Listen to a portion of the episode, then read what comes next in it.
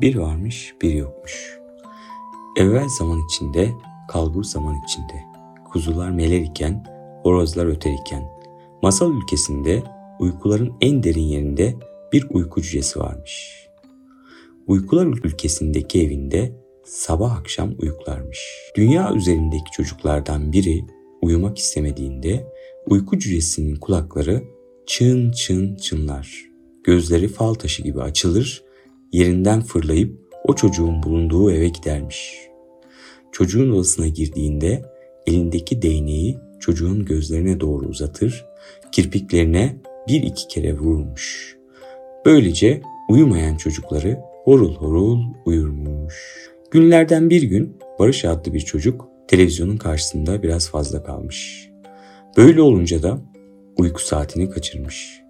Bu sırada uykular ülkesindeki uyumakta olan uyku cücesinin kulakları çınlamaya, gözleri fal taşı gibi açılmaya başlamış. Hoplamış, zıplamış. Bir adımda Barış'ın odasına gelmiş. Elindeki uyku değneğini çocuğun gözlerine doğru uzatıp kirpiklerine bir iki kere vurmuş. Barış gözlerini daha çok açıp uyku cücesine bakmış. Uyku cücesi elindeki değneği tekrar ona doğru uzatmış.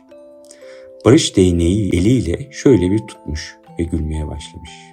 Uyku cücesinin başına daha önce hiç böyle bir şey gelmemiş. O yüzden şaşırmış, afallamış, değneğini Barış'ın elinden almak için çekmiş. Barış kıkır kıkır gülmeye başlamış. O kadar çok gülüyormuş ki uyku cücesi telaşlanmış. Çünkü biraz sonra Barış'ın annesi odanın kapısını açmış. Uyku cücesi kendini yatağın altına atıp saklamış. Günün birinde çocukların dışında biri uyku cücesini görürse bir daha uykular ülkesinden çıkamazmış. Annesi Barış yanaklarından öpmüş ve uyuması için ona bir masal anlatmış. Bu arada bizim uyku cücesi annenin anlattığı masaldan çok etkilenip yatağın altında uyuyakalmış. Bir saat kadar sonra Barış yatağından aşağı inmiş. Uyku cücesinin kulağının dibine yaklaşıp aa diye bağırmış. Uyku cücesi aniden uyanınca kafasını yatağa çarpmış. Sonra da Barış'ın ağzını kapatmış. Barış ağzı kapalı olduğu halde gülmeye devam etmiş. O kadar çok gülüyormuş ki uyku cücesi Barış'ın annesi odaya tekrar gelir diye telaşa kapılmış. Hayatında ilk defa bir çocuğu uyutmayı başaramıyormuş. Barış'ın karşısına çıkıp eliyle sus işareti yapmış. Barış susmuş. Ondan sonra takla atmaya başlamış. Barış merakla onu izliyormuş. Uyku cücesi birdenbire Barış'ın yanında hoplayıp göz kapaklarını elleriyle çekiştirmeye başlamış. Barış gözlerini açmaya çalışıyor, uyku cücesi kapatmaya çalışıyormuş. Birkaç dakika sonra uyku cücesi Barış'ın göz kapaklarını bırakmış.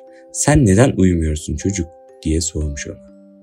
Çocuk biraz daha ağlamakla gözlerle ona bakmış. Sen kimsin? demiş. Uyku cücesi ben uyku cücesiyim. Uyumayan çocuklara masal anlatır, değneğimle göz kapaklarına dolaşır, onları uyutur demiş.